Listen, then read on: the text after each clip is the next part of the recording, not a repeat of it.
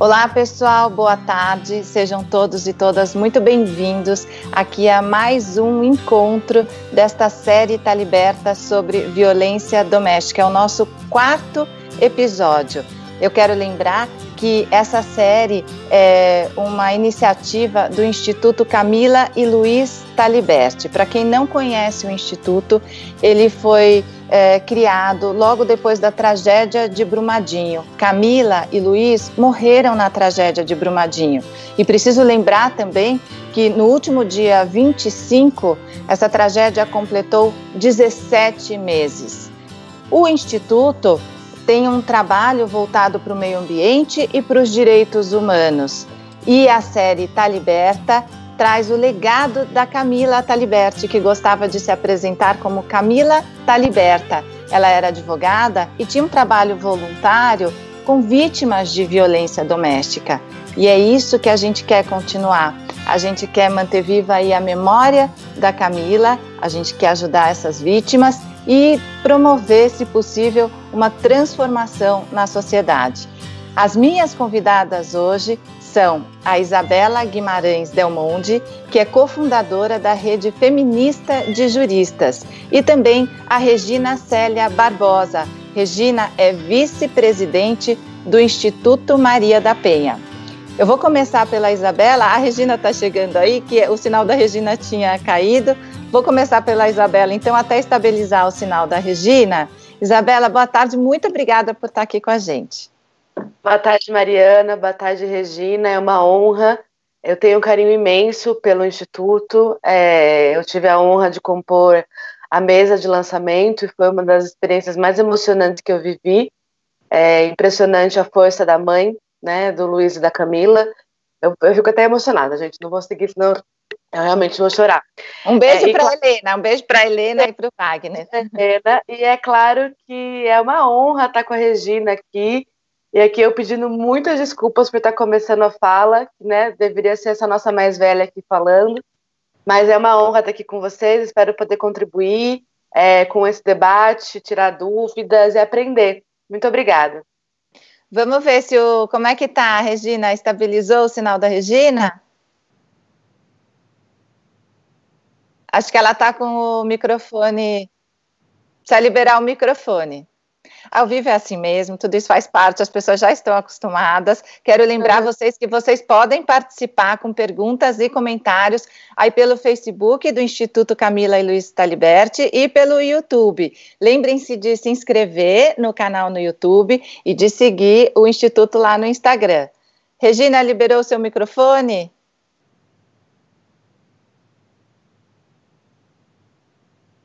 Vamos lá ver.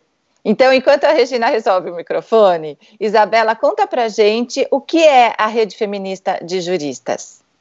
A Rede Feminista de Juristas é uma articulação de juristas composta por mulheres e homens trans, é, que foi fundada, criada em 2016, a partir de uma necessidade de mulheres do direito que se conheciam, né, que são que são eram amigas em tanto encontrar e construir um espaço de conforto e acolhimento jurídico, como também para começar a atender a mulheres vítimas de violência e também para provocar o, as autoridades públicas em, na preservação dos direitos das mulheres.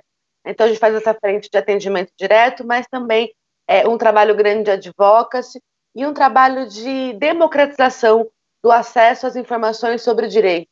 Então a gente está sempre falando na mídia, em eventos, em imprensa, como eu estou aqui com você hoje, por exemplo, numa perspectiva de difundir as informações sobre direitos. E é, quando que surgiu e como que é esse trabalho direto com as vítimas? A gente surgiu em 2016, né? A gente tem quatro anos.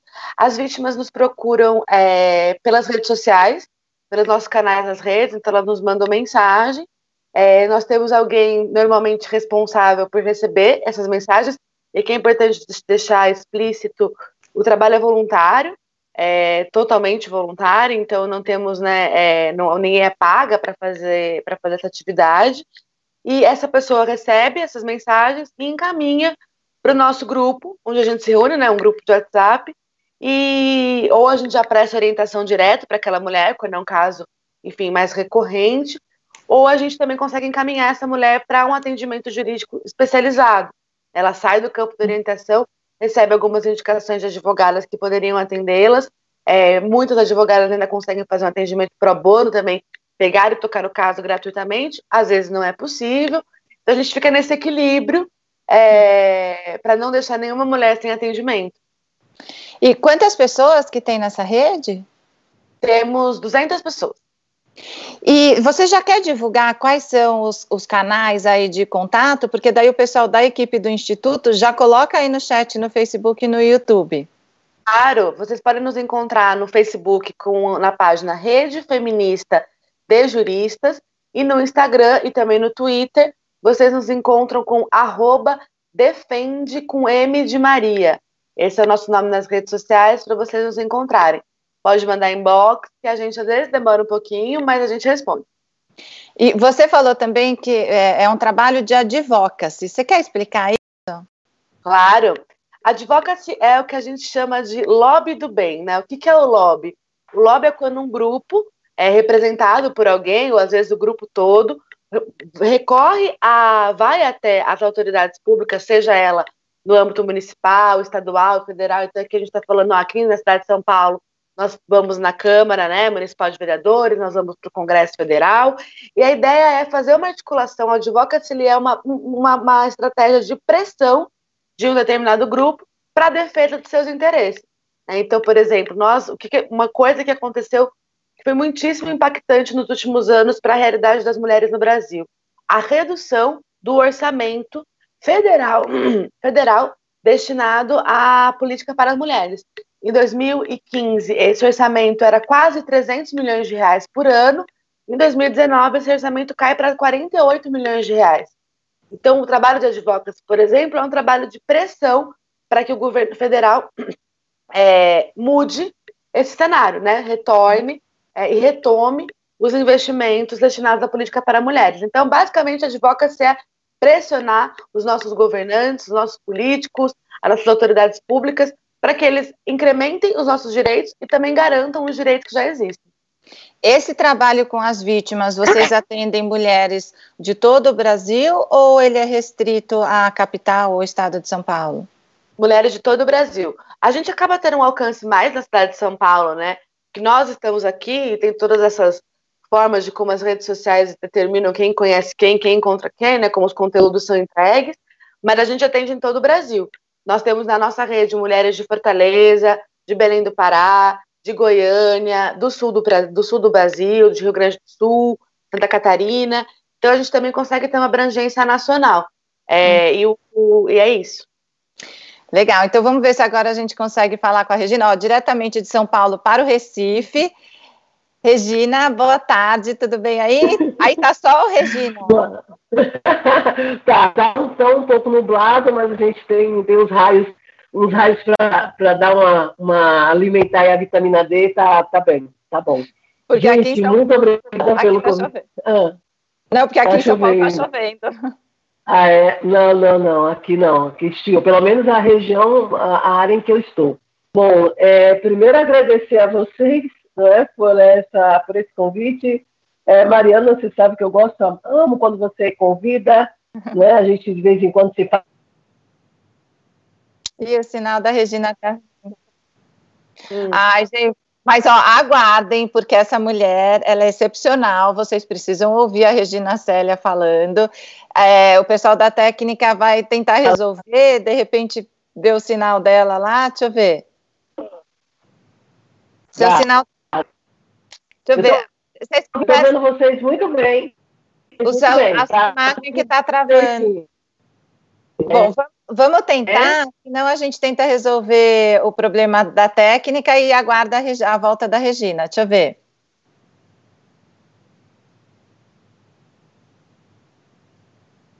É, acho que travou. Bom, então aguarda, é só para fazer suspense, gente. Tudo bem. A gente, o pessoal da equipe do Instituto Incansável Deixa eu ver, Regina. Aqui, eu tô aqui. É, eu acho, gente, que a Regina precisa é, sair. Deixa eu ver. É, acho que ela precisa sair. Vamos tentar resolver essa parte técnica. Se tiver um problema no vídeo, a gente pode entrar só com o áudio dela para ouvir a Regina. Enquanto isso, a Isabela vai tirando nossas dúvidas aqui. É, bom, Isabela, você falou que dá para atender mulheres do Brasil todo, né?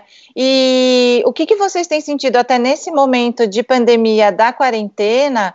Aumentou a procura? Aumentou. A procura aumentou, isso é, enfim, isso é indiscutível, né? Foi um resultado é, desse momento de isolamento que aconteceu no mundo todo e começou, assim, a ter mais procura, mais pessoas. É... Mas, a, o, que, o que aconteceu muito, que deu para dar uma notada, Mariana, é que a violência deu uma escalada. É, para além dela ter aumentado em sua quantidade, ela também aumentou na sua própria intensidade. Né? É, então as pessoas, as mulheres sofreram mais violência e às vezes violências mais fortes, né? Uma agressão física mais forte, muitas ameaças de morte, muitos me muito medo pela segurança, pela segurança dos seus filhos. Então, sem dúvida, houve esse aumento, porque a gente já sabe, né, Mariana? É, isso não é segredo para ninguém. Que o lugar mais inseguro para uma mulher hoje no Brasil é, infelizmente, dentro da sua própria casa. Então, quando a gente vai para um cenário em que nós temos obrigatoriamente aquelas pessoas que podem, é claro, ficar em casa, é quase como se você tivesse forçada a estar tá dentro de um cativeiro, né? É, com o seu com o seu algoz ali, muitas vezes com crianças juntos, é, e isso somado a situação, né, de estresse, medo da pandemia, o pânico da doença, mais a recessão econômica, são muitos elementos somados de maneira muito repentina também, né? É, que causaram esse incremento né, de violência. É, eu costumo dizer que a, são mulheres que se tornam reféns da própria vida. E eu conversei com a própria Maria da Penha é, há umas duas semanas e ela estava explicando que não é que a quarentena provoca uma violência ou faz um homem ser violento, são mulheres que já vinham numa situação de violência e que a quarentena agrava isso. Uhum. E, né, e, e, a gente sabe também que muitas mulheres acabam tendo até medo de denunciar o agressor, justamente porque acham que assim estariam, estariam protegendo os filhos. Mas a gente sabe que é justamente o, o oposto, né? E que ela pode ter esse apoio da própria justiça, inclusive para proteger os filhos? Sem dúvida. É, a gente ainda tem muito uma ideia muito, muito fixada de que a mulher, por exemplo, que sai de casa é, numa situação de violência né, e leva os filhos ou não leva os filhos, vai ser uma mulher que vai ser é, processada por abandono de lar e pode correr o risco de perder a guarda dos filhos. Né? A figura do abandono de lar que é uma, uma situação que a nossa querida Maria da Penha teve realmente que lidar nos anos 80 e 90, quando ela, quando ela estava ainda sob, sob é, julgo da violência, é, não é algo que existe mais né, no Brasil, a figura desse abandono. Então, ah, quando, quando uma mulher faz uma denúncia, ela passa a contar com o apoio da estrutura do Estado, que, como eu disse, devido a baixo investimento, ela está deficitária, mas ela passa a contar com estruturas do serviço, especialmente da assistência social, como, por exemplo, casas de passagem, casa-abrigo, locais para onde ela pode ir junto com ah, os seus filhos. É, ela pode contar, por exemplo, com uma medida protetiva que às vezes que pode impedir o contato daquele, daquele agressor com os próprios filhos. Mas, é, quando a gente está falando de uma situação de violência doméstica que envolve crianças, é, é sempre muito delicado, porque a gente tem sempre que colocar em primeiro lugar o melhor interesse da criança. Né? E nós já sabemos que o melhor interesse de uma criança não é, é a ruptura total do contato com o seu pai, né? mesmo eventualmente ele sendo um pai agressor. Ah, entretanto, como é que você mantém esse vínculo com um pai que é agressor, que agrediu a mãe, que colocou aquela criança sob uma situação extremamente traumática, né? É, então, esse é um equilíbrio que a gente, que, que enfim, é um, é um grande desafio né, para o nosso, nosso sistema de justiça, não só o judiciário, mas o sistema de justiça como um todo, equalizar isso.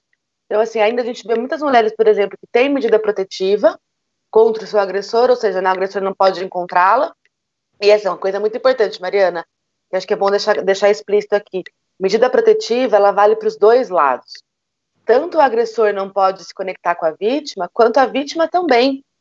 Porque ela pode dar ensejo, se ela vai lá e encontra com o seu agressor, ela pode dar ensejo à, à quebra da medida protetiva e a medida protetiva pode ser retirada. Uhum. É, então, mas muitas vezes, por exemplo, tem mulheres que têm protetiva, mas são obrigadas a deixar os seus filhos encontrarem os pais né, no regime de visita. E como é que você faz? Se é. aquela mãe não pode ver o agressor, como é que ela vai entregar a criança, pegar a criança? Né? A gente tem aí um sistema muito, de, de muito desamparo para o exercício da maternidade, né? É, eu acho que muitas mulheres também elas ficam. O, o, agressor costuma ameaçar tirar os filhos da mulher. Acho que a gente pode falar disso durante a nossa conversa. Antes, vou, vamos fazer um teste. Vamos ver se a gente consegue colocar a Regina Célia na, na linha, porque estava com problema de sinal, mas acho que a gente consegue colocar o áudio dela. É isso? A Regina está me ouvindo? Vocês conseguem ouvir? Vocês conseguem me ouvir? Conseguem Sim, me ouvir bem? Sim. Pronto. É, veja, veja só, uh, nessa história que a gente tem falar com o ele tem 10 anos, ele completou 10 anos. Vamos para 11 anos de instituto esse ano, está vindo bem? Mais ou tá menos. Vamos... É. Mas você falou que o Instituto Maria da Penha vai completar esse ano 11 anos.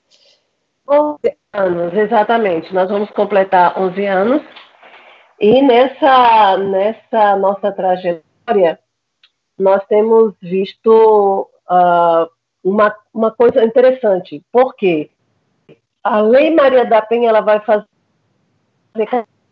e ao fazer 14 anos esse ano, a Lei Maria da Penha, quando, quando você vai fazer uma revisão, porque ela, ela é uma lei de direitos humanos, vou, é Eu necessário, tá, não é?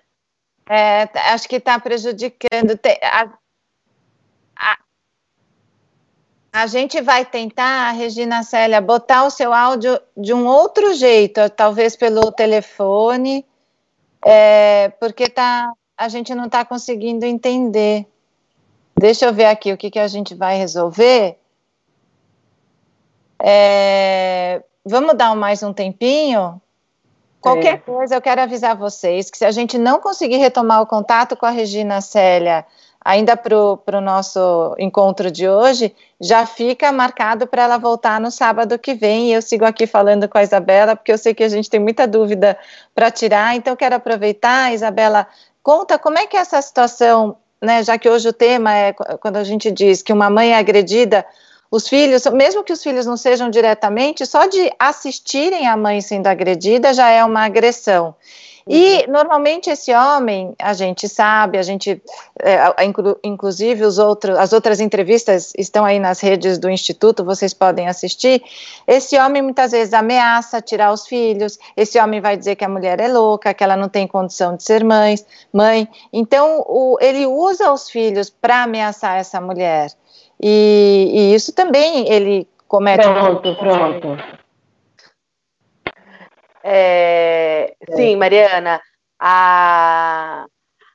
o grande medo, né? Eu, eu não sou mãe, mas eu acredito que eu posso afirmar isso, que o grande medo de qualquer mãe é perder é, os seus filhos da forma que for, né? É, pode, enfim, de qualquer maneira. E a perda da guarda, a perda da guarda, de fato, é um elemento que os homens usam muito em chantagem né? Muitíssimo contra a contra aquela mãe que que está sofrendo uma violência. E aí tem uma coisa que eu acho que é interessante a gente trazer, Mariana.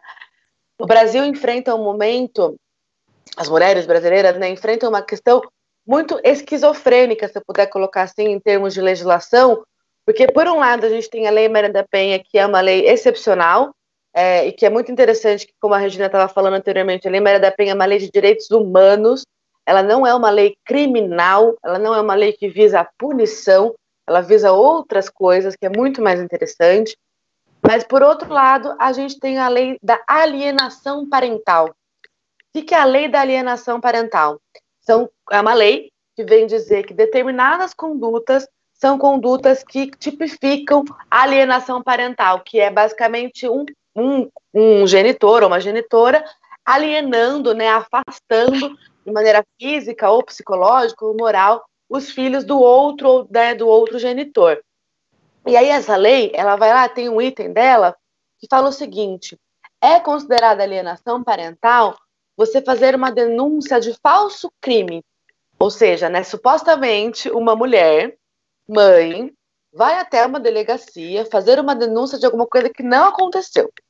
Isso já é um grande mito, porque a, qualquer pessoa que já foi numa delegacia não vai querer voltar para uma delegacia, a não ser que seja muito verdade o que aconteceu. Porque é extremamente desgastante, não é nada confortável o processo, mas enfim, tem esse item lá, que já reforça um estereótipo, reforça um mito da violência doméstica. E aí, é, então, se eu fizer uma denúncia falsa de um crime, é considerada, considerada uma alienação parental. O que, que alienação parental pode causar? A perda da guarda. Então, tem muitas mulheres que estão deixando de denunciar por causa do medo de perder a guarda, porque tem essa lei. Porque tem alguns juízes que entendem se o crime não foi provado nessas investigações pela polícia, não foi provado pela, pela, pela investigação, se o cara não foi condenado, tem juízes que entendem que, portanto, a denúncia era falsa e dá-se uma inversão de guarda. É bem complexa essa história da alienação parental mesmo. Mas a mulher não pode é, se sentir impedida de denunciar quando ela de fato está sofrendo a violência. Né? Exatamente, não pode. Por isso que a gente comenta muito, Mariana, que sempre que uma mulher foi, faz, for fazer uma denúncia, né, é, foi fazer um boletim de ocorrência, for ser escutada para um depoimento, qualquer passo desse processo, que ela esteja acompanhada de uma advogada e, se for possível, de uma advogada feminista. Mari, você quer tentar ver se a Regina voltou? Vamos lá. Quero. Eu acho que montaram um esquema especial para a Regina entrar, pelo menos por áudio. Regina, está me ouvindo?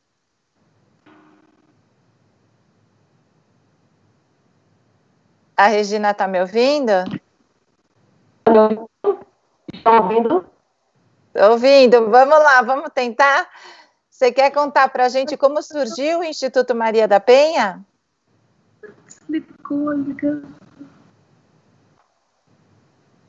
Regina? Ai, meu Deus. É... Oi, tá ouvindo? Tá ouvindo bem? Tá ouvindo bem? Estamos ouvindo. Conta para a gente como surgiu o Instituto Maria da Penha. Como foi que você conheceu a Maria da Penha? Bem, a, a, é, é interessante esse, esse encontro com, é, entre eu e a Maria da Penha, que é o encontro que aconteceu no ano da Lei Maria da Penha. Né? É um encontro que aconteceu, é, a princípio, por telefone.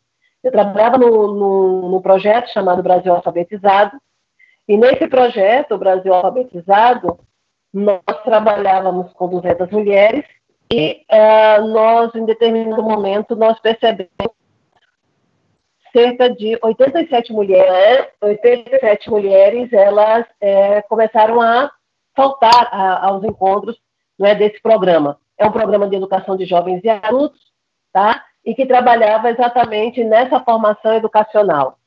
Eu sou professora universitária, o ano que vem vou fazer 25 anos, e aí eu reuni, fiz uma equipe é, com alunos de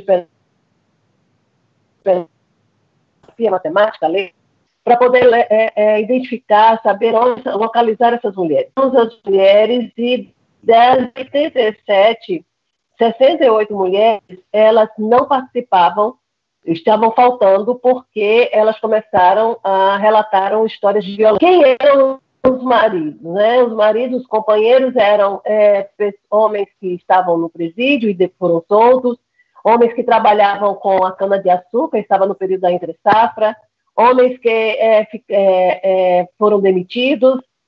E, e, e muitos é, voltaram a ver. Então, esses eram os homens era, é, que violentavam essas mulheres de acordo com a narrativa delas. Isso eu estou mais ou menos no mês de setembro, outubro, eu começo então a procurar Maria da Penha, e aí eu encontro Maria da Penha, por telefone, porque muitas pessoas haviam dito para mim que ela era, ela tinha morrido e que aquela pessoa que estava ali ao lado do ex-presidente Lula e da ministra Ellen Grace era uma irmã dela e a memória era uma homenagem póstuma. Nossa. Então, eu, eu consigo é, é, localizar toda a história né, da, da, de Pernambuco mulheres vítimas de violência para a, a Maria da E muito assim, inspirada por Deus, eu crio um prêmio chamado Prêmio Maria da Penha. E eu preciso localizá-la para que ela autorizasse o nome. Ela ficou impactada com a história de Pernambuco. E aquele ano foi um ano de 309 mulheres assassinadas. E aí, quando foi no dia 8 de março de 2007, a Maria da Penha, então, ela vem ao, ao Recife e seja a OAB faz a entrega do prêmio. Ali nós começamos uma amizade, né, graças a Deus, e dois anos depois nós fundamos o Instituto Maria da Penha em julho de 2009. Mas o Instituto Maria da Penha foi fundado, né, também, também por inspiração mesmo de Deus. E o Instituto foi fundado, mas nós levamos dois anos, porque quando a gente pensou no Instituto, é, a gente estava acontecendo a CPI das ONGs. E a grande preocupação da gente era não ser confundida, era como a questão da corrupção, havia uma série de situações e havia uma certa resistência, né, entre parte do grupo, né, que estava ali formando isso, né?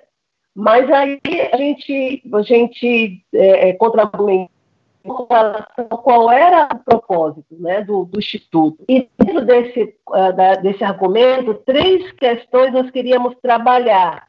Tá? É a questão da, da uh, formação de voluntários para enfrentamento à violência diante de uma nova lei. Então, as pessoas pensam que entregar é, agasalhos e sopa é a mesma coisa de trabalhar no enfrentamento à violência contra a mulher ou violência doméstica. Não é necessário que a equipe de voluntários que tem uma expertise, que busque uma qualificação diuturna atualizada sobre sobre o tema, a temática. E por que isso? Porque, infelizmente, é, infelizmente as pessoas trazem em si não é, aquela questão de briga de marido mulher, as pessoas trazem muitos adágios e a, que, e a própria questionalidade do, do, do patriarcado, do machismo.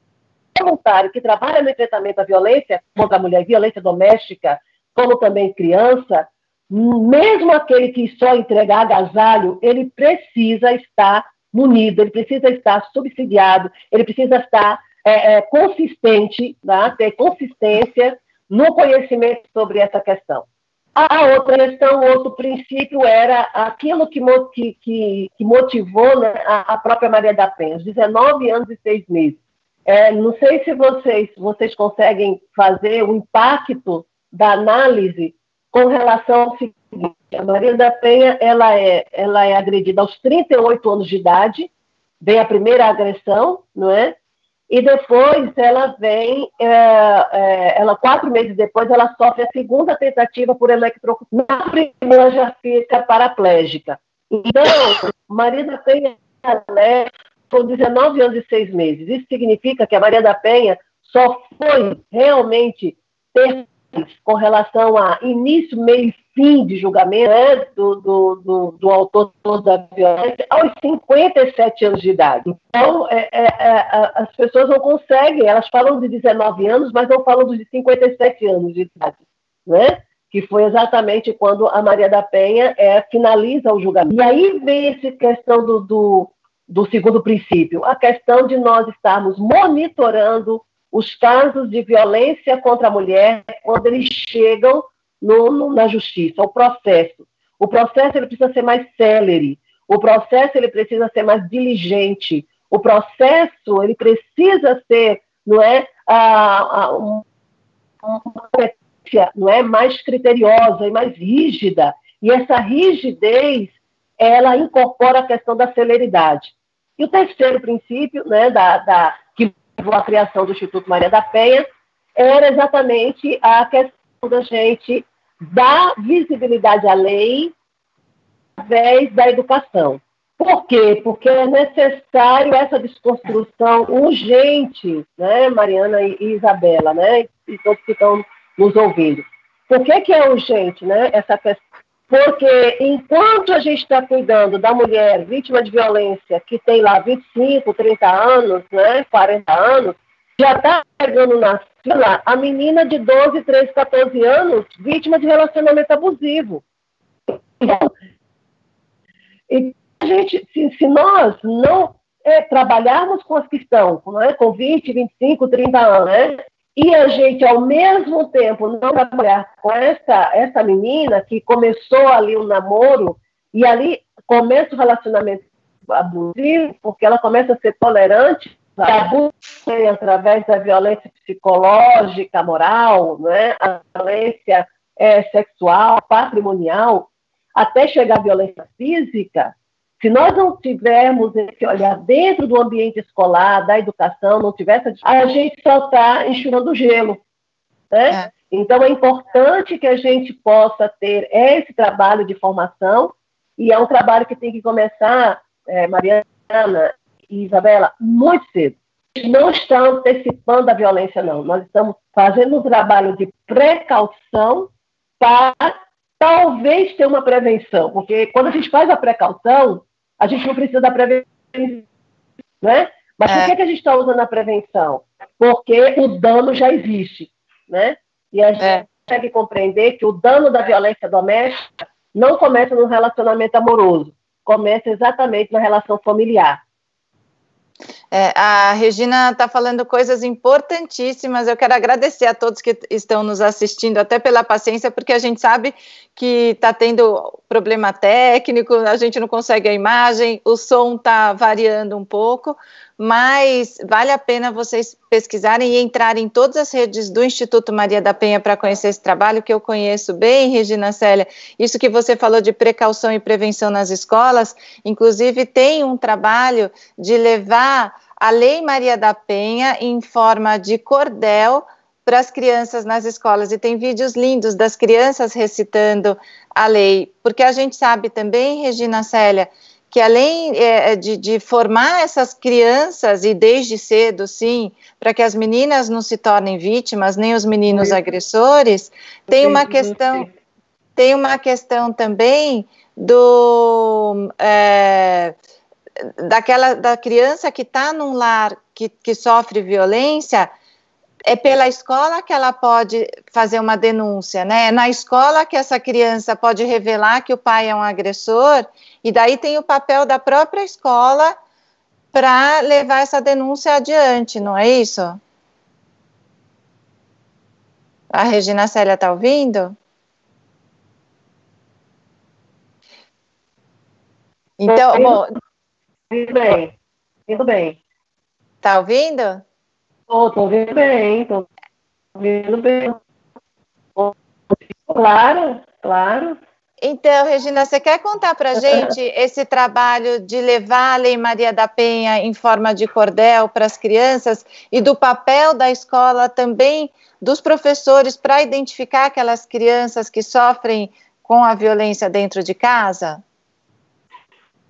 Pois é. Então, o que que acontece? Nós temos um grupo de crianças, nós temos um grupo de crianças é, que elas estão no fundamental, elas estão no primeiro, segundo ano, logo depois do pré-escolar, quando elas têm já um domínio da, da, da letra, né, do letramento, é, usa a técnica do cordel. Quem faz esse trabalho é a professora Oneide Pontes, tá? Que ela faz a, coordena, ela faz a coordenação desse trabalho.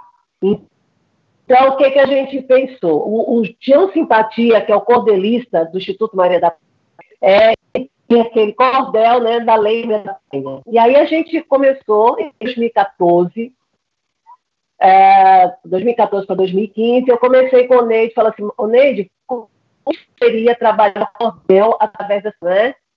Então, através desse, através desse trabalho, ela começou a ensinar às crianças a técnica do cordel, né, através da contação de história. E a partir dessa contação de história, então a gente começou a fazer a experiência com as crianças e que foram pegando rápido. E o que era mais interessante o que nós queríamos ver. As crianças estavam alegres, as crianças estavam felizes estarem fazendo, um, a, é, recitando, mas também não era só isso. A gente também tinha um receio de que as crianças, quando elas fossem fazer a apresentação, e alguém depois abordasse, ia perguntar para ela o que é gênero. Você sabe o que é violência psicológica? Você quer, sabe o que é violência moral? E a criança fica sem saber, né? Então, a gente não queria nenhum adestramento. Então, a gente teve que também, através da cotação de história, o que era violência psicológica, violência moral, violência sexual, falar sobre a questão das relações homoafetivas, né? porque a lei, a lei ela dá proteção né? à relação homoafetiva entre mulheres. Então, é, é, a gente teve que fazer todo um trabalho. Não, nós tínhamos as pedagogas, nós tínhamos as psicólogas para trabalhar as crianças. E aí, a, o resultado foi assim, não do que a gente esperava. Porque a gente viu segurança crianças, quando elas falavam, tinham também o interesse dos meninos, porque tem meninos também na, na no grupo. E nesse envolvimento, nesse interesse, eles começaram a falar com os pais, né? Então, como os pais tinham que é, é, treinar com eles, não é? A questão do cordel, os pais também começavam, então, a ter conhecimento da Lei Maria da Penha através do cordel. Aí eu e o Neide, eu e o Neide, é, duas vezes ao mês, nós reuníamos para falar, né? A gente queria saber se tinha alguém que estava insatisfeito, a gente queria saber se tinha alguém que não estava gostando, e a gente fazia questão de que os pais, os homens, fossem, participassem, né? Então, a gente tinha que criar também algumas motivações para os homens irem, não é? para ouvir um pouco a gente. E foi, assim, muito bom. Nós temos uma parceria e, uh, de 100% dos pais, dos homens, inclusive os, os, homens, né? os pais, eles perguntam, professora, a gente vai ter, quando é que a gente vai, os pais também vão reclamar, porque a gente também quer declamar, então os pais vão envolver, né? Porque a gente faz tudo em cima da cotação de histórias, de uma forma lúdica e de uma forma que eles possam né, ver que a leveza, né, a leveza da discussão é, é, sobre essa, esse assunto é, vai impedir a dureza da violência. Não, Regina Célia, eu acho que esse é um trabalho que tinha que estar em todas as escolas brasileiras. Exato. Eu, eu acho Exato. que eu, eu, sou uma super defensora aí desse projeto de vocês do Instituto Maria da Penha e, e acho que todo, né, todas as, as prefeituras, os estados uhum. deveriam uhum. adotar isso nas escolas, porque como você está dizendo, amplia, não fica só na criança que é importante sim, mas vai para a família. Eu quero até trazer os tem uns comentários aqui no Facebook.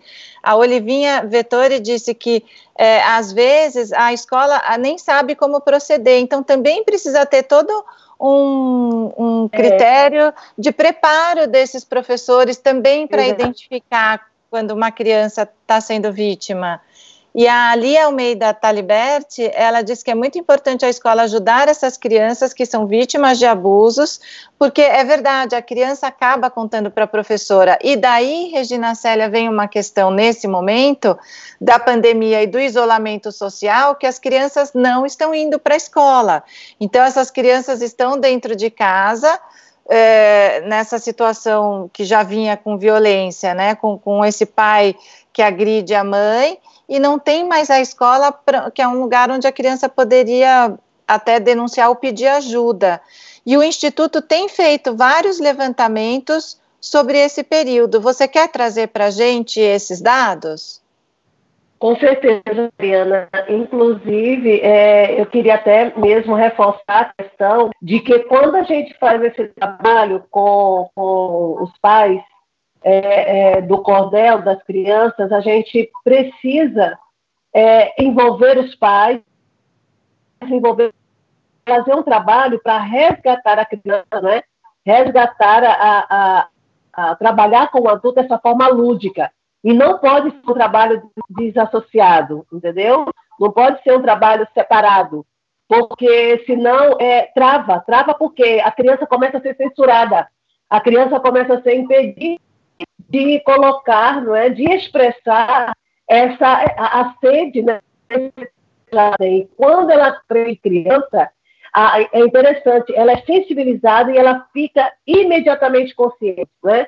Todo, todo adulto aqui sabe que entrou no carro, a primeira coisa que o filho fala assim, mamãe colocou o cinto, papai colocou o cinto, né? Então, eles levam a sério, tá? As crianças levam a sério. Deixa eu ver se eu consigo compartilhar com vocês aqui. É que, a, é que a sua imagem não está aparecendo, a gente está só com o seu ah, áudio. Tá. Vamos fazer Entendi. assim. Enquanto é, vocês tentam alguma coisa, eu vou perguntar para a Isabela. É, Isabela, na rede é, feminista de juristas, vocês têm algum trabalho preventivo também? Porque você falou do atendimento direto né, às vítimas, você falou dessa também de lutar pelos direitos junto ao, ao Estado. É, o que mais é, vocês fazem? Mariana, é, acho que é importante da gente também ter uma dimensão que, ao contrário do Instituto Maria da Penha, né, que é, enfim, é uma ONG, ela tem uma consolidação né, institucional de uma outra forma, a Rede Feminista de Juristas ela é uma articulação. Né? Então, a gente, a gente se relaciona de maneira básica. Vou passar. Não sei, consigo, consigo, consigo. É, acho que a Regina estava falando. É, daqui a, Regina, deixa eu só te avisar que se você não conseguir compartilhar a tela, daqui a pouquinho, pelo menos, você passa esses dados que vocês têm, que eu acho que são, são dados novos e que a gente precisa divulgar. É, você quer? Vamos só ouvir a, a Isabela. A, a Isabela. É, a Isabela só vai terminar de explicar o, o trabalho e você já passa para a gente essas informações. Fala, Isabela. Voltando aqui, nós somos uma articulação, então todas as membras e membros têm, é, têm muitas atuações autônomas, independentes, que seguem né, nas suas próprias vidas. Então, assim, eu vou dar um exemplo da, da minha atuação preventiva, né? Eu tenho trabalhado muito com empresas é, e organizações em geral, mas mais, majoritariamente no setor privado, com relação a essa temática. Por exemplo, teve, já fiz formação dentro de empresa para homens sobre o que é violência, o que é violência doméstica, papel do homem no combate da violência doméstica. É, já fiz, por exemplo, um conteúdo de perguntas e respostas para uma empresa para que ela pudesse divulgar internamente junto às suas funcionárias e funcionários também sobre o que é violência doméstica, o que, eu posso fazer. É, então, esse trabalho preventivo de consultoria, né, é, de disseminação do, do assunto na minha atuação pessoal, especificamente, na minha atuação no meu escritório, né, na, minha, na minha prática jurídica pessoal, é, os trabalhos de prevenção estão chegando muito é. grandemente nas companhias, né? E ainda nós não temos a ideia geral de que a ideia geral de que as empresas, as escolas têm um papel de responsabilidade sobre isso. Mariana, para a gente ter uma ideia, a violência contra a mulher no Brasil tira a mulher, em média, 18 dias do mercado de trabalho e faz, faz uma perda de receita para o Brasil na casa dos bilhões. É, né? Então, a é. violência doméstica ela também é um problema econômico. Né? A violência doméstica ela tem esse impacto. Então, o, que, o meu trabalho especificamente de prevenção é um trabalho novamente de disseminação de informação e de conteúdo e trabalho muito com organizações privadas. Eu acredito muito nesse trabalho de conscientização da população. É aquilo, não basta só tratar da vítima em si, é, também, mas a gente precisa fazer com que toda a sociedade é, colabore com isso, inclusive sabendo que precisa denunciar quando houve uma mulher pedindo socorro.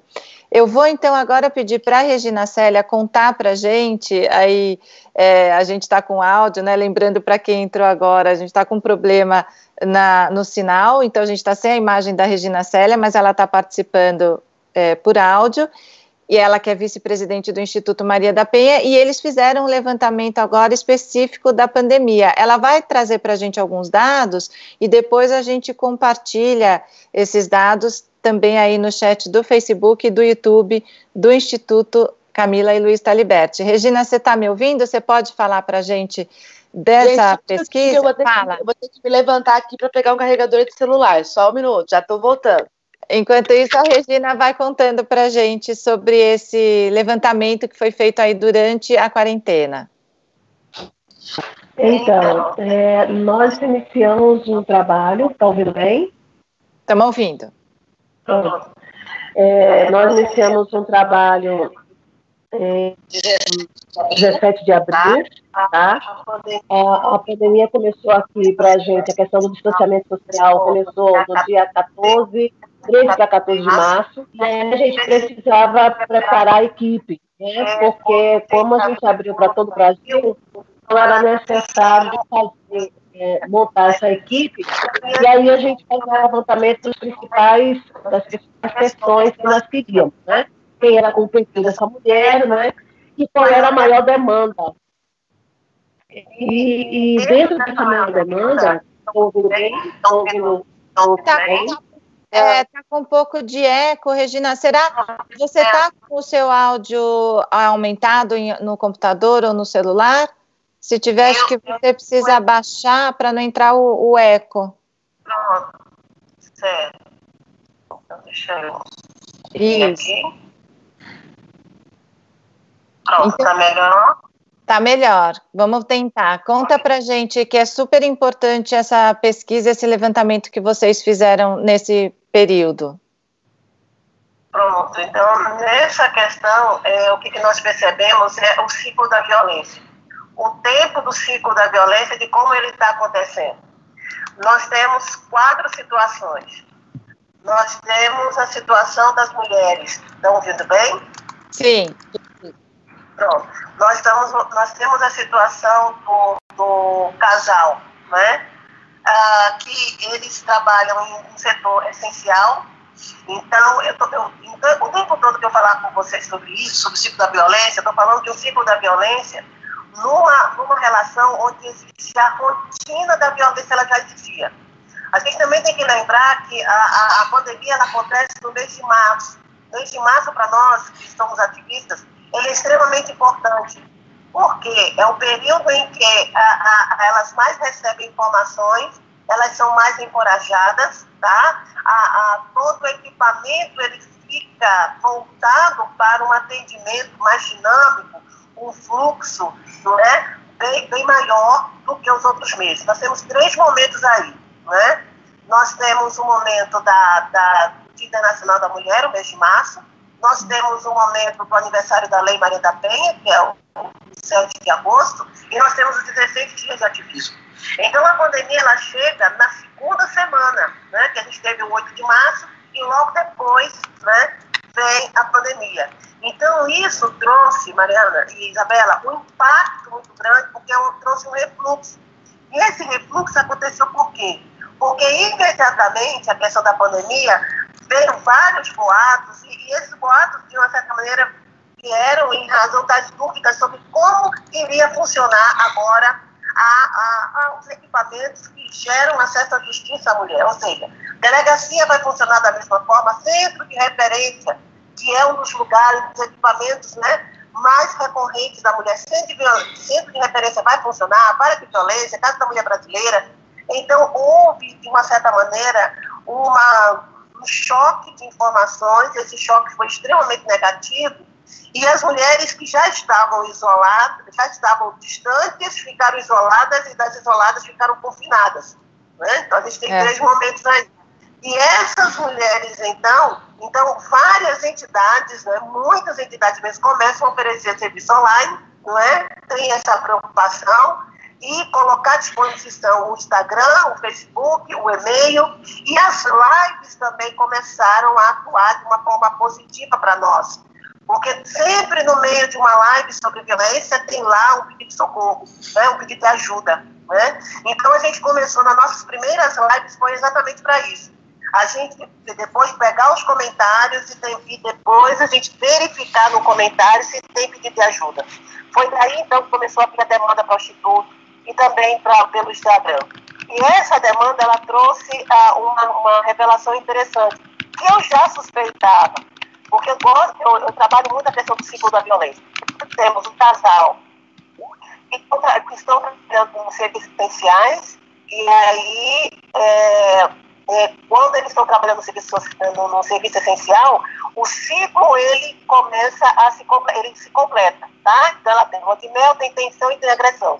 Só que a fase da tensão, ela fica um pouco, eu fica um pouco pior, porque eles estão com medo de perder o emprego. Então ali é mais uma motivação para a violência. Depois nós temos o segundo momento. Temos o segundo momento em que os todos começam trabalhando, estão lá continuando trabalhando, mas aí no meio do caminho ele perde emprego e ela não. Aí a fase da lua de mel ela fica rara e a fase da tensão e da agressão começa a piorar para ela, né? Porque ele começa então com uma violência moral psicológica, é, dizendo primeiro ele ele faz aquele pieguismo da baixa autoestima. Aí o que, o que foi que ela fez que ela continua ainda trabalhando tal, então ela ela sai e entra em casa sob a violência. Depois nós temos o momento dele trabalhando e ela não. A violência, então, é, tem a lua de mel, mas ela também é mais agressiva, ela é mais tensa, porque ele está com medo de perder o emprego. E tem a situação entre que os dois não estão trabalhando. E aí fica entre tensão e agressão o tempo. Tá? Há um outro agravante aí também, que o que aconteceu? A pandemia, o pessoal começou a perceber a questão do distanciamento, então muitas famílias se juntaram. Simplesmente se juntaram. Não, então fica todo mundo na mesma casa, né? Porque o custo é muito alto. E aí o que aconteceu? Se o autor da violência é o companheiro, e quem foi morar com eles foi a família dele, ela só questão da família dele. Né? Então, é, é, o clima realmente fica potente, tá? E foi isso que pegou pra gente. Aí o que aconteceu? houve um acréscimo, um acréscimo, é, um acréscimo terrível da violência patrimonial. E essa violência patrimonial começou com o confisco do celular. Então, eles, pegam, eles pegavam o celular da vítima, mandavam ela tirar a senha e eu